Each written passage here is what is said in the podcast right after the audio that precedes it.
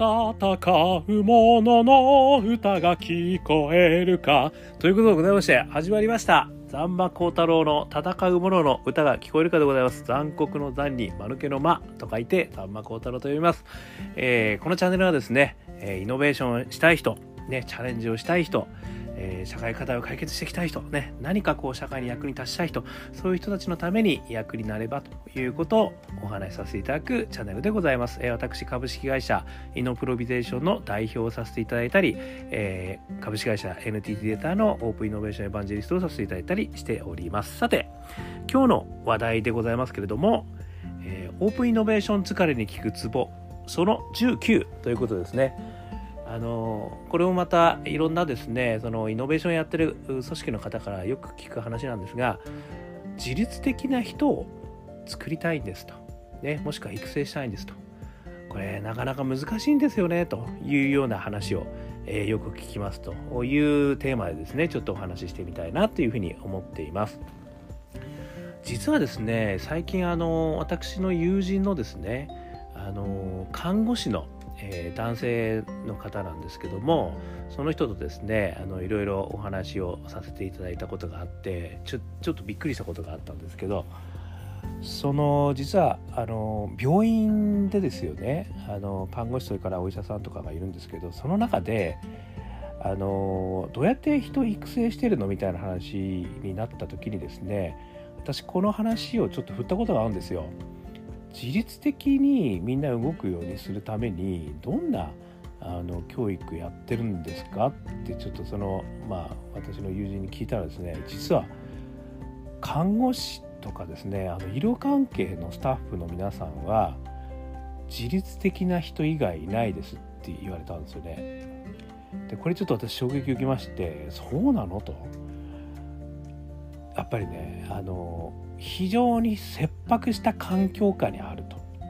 ということからですね、あのそんなことやってる暇ないっていう状況みたいなんですよね。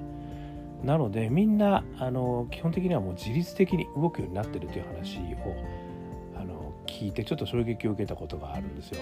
でそれを聞いてですね、私実はこの問題について、ああなるほど、確かに言われてみればそういうことがあるかもしれないなと思ったのを今日はですね、紹介したいなと思ってます。えー、みっつの要素がですね、あその時にあるなと思ったんですけど、ひとつめがですね、危機ある環境ですよね。それからふたつめが責任ある環境。そしてみっつめが仲間がいる環境という、ちょっとこのみっつについてちょっとお話ししてみたいと思ってます。まずいってんめのですね、この危機ある環境ですね。でさっきのあの医療関係者の方々の中でですね、話をすると、これあの常日頃ですね、予約待ちの人たちが待っているんですよね。であれはどうしたこれはどうしたとかね、あの今であればワクチンはね、あのいつ打てるのとかね、なんかもうね、常日頃危機感がもうあるらしいんですよ。でそれはなぜかというと、目の前に困ってる人たちがたくさんいるからなんですよね。でその人たちがめちゃくちゃ困っていて、でそれをまあすがるようにですね、その近くにいる医療関係者の方々に話をしてくるということなんですよね。なのでこの方々に対して何らかのアクションを打たなきゃいけないというのが常日頃あるっていうことらしいんですよね。まあそうなりますよね。我々もね、病気した時に行ってあのとにかく苦しんで何とかしてくれと、でそこが混んでたらね、今あとどれくらいなんですかとかね、なんかちょっとそこでね、万が一とかおしゃべりとかなんかしてる人じゃちょっとね、言いたくもなるわけじゃないですか、クレームとか。だからもうボンボンクレームが上がってるわけですよね。そういった環境下であのやっぱり今そこに危機があるという状態の中で、あの危機に迫られてやっぱりやるっていうことがですね、実はすごい重要なんだなっていうの一つの要素としてあるなと思ったんですよね。これビジネスの世界で考えても、あのやっぱお客様が目の前にいる環境ってことですよね。でその前であのある意味ソリューション展開をきちっと説明し、しかもその前であの改善をし、で対応をしていくっていうような環境下にいるかどうかってことですよね。これあの営業の場ではね、そういう意味ではクレームの対応ですとか、まあ、クレームじゃなくてもねプレゼンテーションの対応ですとかありますし、まあ、システム系であればある意味その故障対応ですかね、まあ、あとは、まあ、あのリリース対応とかも全部そうですけど、そういう意味ではその前であのじゃあ今からあの開始しますとかつってスイッチを押すみたいなね、でそこでいろいろテストをこう繰り返してあの正常かどうかみたいな、そういうこう切羽詰まった状況はありますよね。やっぱりそういったあのやっぱりお客様が目の前にいる環境であの何かをやるってことですね。その人個人として何かをやるという環境下に置いてあげるっていう経験をさせてあげるってことは、これ一つですね、やっぱりすごい重要な要素なのかなと。しかもものすごいあの危機感のある状況ですよね。お客様がすごい困っているとか、あのお客様からの要望がものすごく強くて今すぐ対応しなきゃいけないとか、あの今やっぱりいい回答をしないとお客様から見放されてしまうかもしれないというのはですね、そういったそのあのまあなんて言うんでしょう、まあ、クレームとかね、そういったものばかりじゃないと思うんですよね。そのポジティブなプレゼンをするとか、新しいものを持っていくとかいうことも、あの全てその裏側にはね、あの危機があるという状況ですよね。あのもう フィフティーフィフティー かもしれないというような状況の中で、あのとこう張り詰めた中でこうやってもらうっていうのは一つすごくあの大きな成長のポイントがあるんじゃないかなっていうのがいってんめ。それからにてんめがですね、責任ある環境ですよね。これもですね、あのある意味その医療関係者の方々って一挙手一何でしたっけ一動きちょっと名前はダメだってねこれね、一等速ですか、それが要は一つの薬のメモリいっこ間違えただけで大変なことも起こるわけじゃないですか。しかもね アイシーユー とかの対応やってたら、今カンフル剤のなんちゃら持ってこいとかっつって、それをもういっかい間違えただけでも、ね、お医者さんの判断でもここはあのあれを打たなきゃいけないとかね、アナフィラキシーが起きてどのものとかって言った時に、対処方法をちょっとでも間違えたらあの本当に重大な事故につながるわけですよね。それって何かっていうと、ものすごい責任感がその人個人の中に、まあ、もしくは責任の範囲が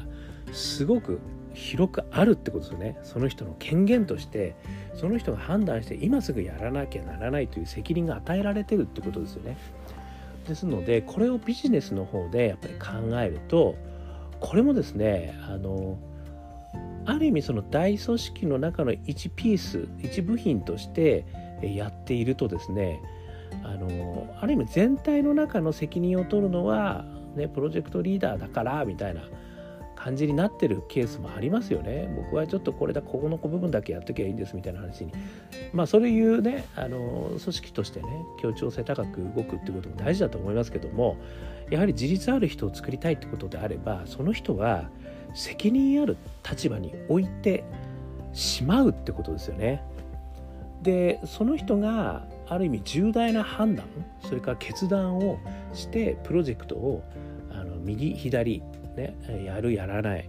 ピボットするピボットしないということを進めることができると、そしてその結果自体が自分にやっぱりこうすぐ返ってくるというような環境に置いてあげるってことがすごい重要なのかなって気がしたんですよね。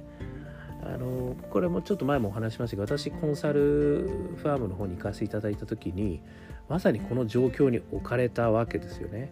あのだいたいチームがさんにんぐらいしかいないんで、あのもう確実にお客さんの前でプレゼンはしなきゃいけないし、その時にあの出てきた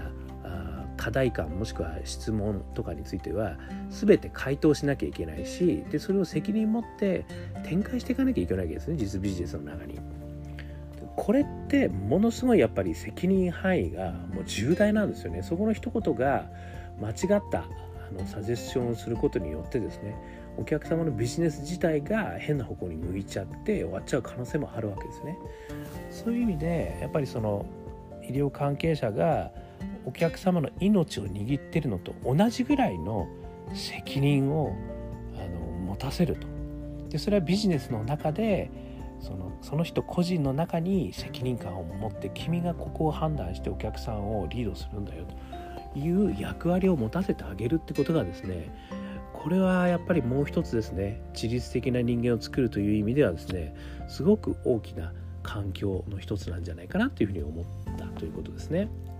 それからみっつめですね、この仲間のいる環境というお話をさせていただいたんですけど、これですね、その看護師のたちに聞いた時にですね、あのとはいえね、みんながみんな優秀なわけじゃないじゃないと。そしたらね、老いたするやつとかっているよねと、これ言ったらいると、実はめっちゃいると。でそいつらどうすんのって聞いたら、そいつらはね、最初我慢して使うとでね、それをみんながサポートするんだっていうことなんですよね。これよくテレビドラマでありますよね。あのね、これよくあるパターンじゃないですか。新人ね、新人のなんかこうね、ちょっとイケてる新人ね、イケてる顔の新人がこうやるんだけど、やることなすことうまくいかねえみたいなね。で先輩がそれをカバーしまくるみたいなね。それでも先輩はそいつを信じきって頑張るみたいなね。でそいつを成長していく物語みたいな、よくある話じゃないですかでこのよくある話がね、大事なんですよ。でその俺の友達が言ってたのは、でもね、だいたい我慢して使ってれば少し出てできてくるんだよと。でね、これやっぱりね、さんかげつぐらいはね、やっぱりあのね、新たに来てやってもらってもだいたい老いたしまくるらしいです。でそれも含めてあのお客様にね、あの謝ったり、もうめちゃくちゃ迅速にそれ違うみたいなことでこう、ね、叩き落としてこう次のものを渡したりっていうことをやって、周りの連中はね、やっぱ疲労困憊するらしいですよ。そのね、あのまあこう言っちゃなんですけど、できないやつが入ってきた場合ね、そりゃみんなだって最初はできないもんね。私もコンサルやった時だってね、もう本当にお前はなんてできないやつだ、お前みたいなできないやつ初めて見たよって言われ続けてさんねんかんずっと言われ続けましたから、よくさんねんかんは皆さん我慢してくれたと思いますよ。でもその時にね、私できたのはやっぱりね、仲間いたからなんですよね。でその仲間っていうのは当然ね、叩き落としてくれる先輩もそうですし、一緒に入った仲間とかもそうなんですよね。でそれが結構ね、あのやっぱりこう少人数だけど、そこに同じような仲間がいるってことがすっげえ大事なんですよね。でその同じような仲間も同じような失敗してるわけですよね。でもね、やっぱりこう成長度が高いやつとね、いつまで経っても成長できない俺みたいなやつがいるんだけど、でもね、まあそのね、お前は本当にできないやつだなっていう先輩も含めて、やっぱりこう飲みに行ったりするんですよね。でそこでね、まあみんなでこうバカな話とかなんかして、次の日またやって、また失敗して仕事も怒られるみたいなね、こういう関係ができるかどうかがすげえ大事なんですよね。なのでね、あのものすごい、なんて言うんでしょう、大変な状況にね置くということを、やっぱり一人ぽっちでやられたらね、多分私持たなかったと思うんですよね。ですのでやっぱりその本当に危機をね、あのある環境、さらにこう責任ある中で置かれるんだとすれば、ちゃんと仲間を置いてあげ、もしくはサポートする人をね、あの置いてあげるっていうことがね、すげえ大事なのか。でそこがね、ある意味我慢してやると、まあ、忍耐強くね、それを見守ってやるっていうことをするということが、少しずつ自信をつけて、そして自信がつけばね、みんな自立してやるようになっていくんだよというようなね、話をね、そのあの看護師のねたちは言ってたんですよね。なのでそういう意味じゃね、あのまあ大変な環境にね、あのこれは決してあのなんていうんですか、ブラックな環境の受けっていうじゃないんですよ。ここはね、勘違いされることがね、よくたまにあるんですけど、そういう意味ではないんですよ。これ絶対ブラックということではなく、あの、ね、やっぱりこう危機感あふれる状況と、要はこのお客様ですよね、やっぱりね。何らかの価値を提供しなきゃいけない人、もしくはものすごい困っている人たちで、それたちたちに何かを提供しなきゃいけない立場にあの置いてあげるっていうのがこういってんめ。それからにてんめが、その中でその判断をし、何らかの選択をし、しかも実行までやるという責任をそいつにこう持たせてあげるってことですよね。誰かに聞いてやるってことじゃなくて、あのそいつがそこで判断してやらねえと、もうニッチもサッチもいかねえというような状況、例えばまあ少人数でやってもらうとかですよね。そういったことがふたつめ。それからみっつめがね、あのそういった環境下でもちゃんとサポートするあの仲間が必ずいると、しかも見守ってあのくれる人もいると、ね、で痛みを分かち合うやつらもいると、こういったね、このみっつの環境下にあの自立させてやりたいと、ね、もしくは自立したい人間をね何人か作りてんだと。これね、あのよくね私も言いますけど、全員が全員ね、そのこういう人にあのなれるかどうか、もしくはなってほしいかどうか、もしくはならせるべきなのかっていうのも一つ考えどころなんですよね、これね。あのやっぱり会社の中ではいろんな役割がありますから、自立して全てをこうやる、やるっていうことも大事ですし、あとはすごい決まったことをね粛々とやるってことも大事なわけじゃないですか。まあその中に自立性も必要になるとは思うんですけど、全てがね、あの何回も私言いますけど、イノベーティブな何かこう新しいものを作り出す、あの価値を作り出す人間になる必要はないと私は思ってはいるんですよね。なのでこの自立ということに関しても、当然自分で考えるような人間になってほしいですけれども、全てがね果たしてそういうことに合ってるかどうかっていうのもあの考えた方がいいというふうに思う、まあ、これが大前提ではあるんですけど、その上でですね、あのこいつはぜひとも自立したあな人となってほしいという場合には、今言ったみっつですね、危機ある環境、責任ある環境、仲間のいる環境、このみっつをね揃えた環境下にガンと飛び込ませてあげるということがねすごくいいんじゃないかなというふうに、あのそのね、友達の医療関係者の話を聞いて、あのはたとね思ったっていうことですね。まあ、私はそういう意味でそのこの間の、まあ、コンサルですね、コンサルの、まあ、少人数ですよね。コンサルは全然コンサルじゃなくていいんですけど、少人数で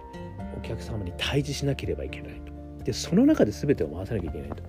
というようなあのプロジェクト化をするとね、そういう形に持ってきやすいかなっていうふうに思うんで、まあ、もしくはね個人でやられてる方はそういった環境で少人数で自分で動いてみると、でチームを作って動いてみるというのもいいでしょうし、そういうプロジェクトを作るというのもいいでしょうし、そういう組織にしてみる、まあ、もしくはそういうところにぶち込んでみるというようなことでもいいのかなっていうふうにあの思いましたと、えー、いうことでございました。はい、ということでね、あのー、今日はね自律的な人を作りたいんですと言った声にお答えしたお話をさせていただきました。えー、少しでもね、えー、皆さんの参考になったら嬉しいです。えー、このチャンネルはですね、えー、こういった形でイノベーションを起こしたい人、ね、もしくは何か組織を活性化していきたい人、ね、もしくは自ら何かを作っていきたい人、社会に何かイノベーティブなものを作っていきたい人、こういった人たちをですね応援するお話をさせていただいているチャンネルでございますので、もし面白かったと思ったらいいねをしてほしいですし、えー、シェアもしてほしいですし、なんかね、いやこういう考え方もねあるよと、もっとこういうこともやったらすごく面白いんじゃないみたいなこともあのいろいろねコメントとして寄せていただけると、私自身も勉強になるし、またね対話をさせていただいて、えー、さらにお互いブラッシュアップできればなというふうに思っていますので、よろしくお願いいたします。ということで今日はそんなお話をさせていただきました。えー、それでは皆さん、ありがとう聞いていただきましてありがとうございました。頑張りましょう。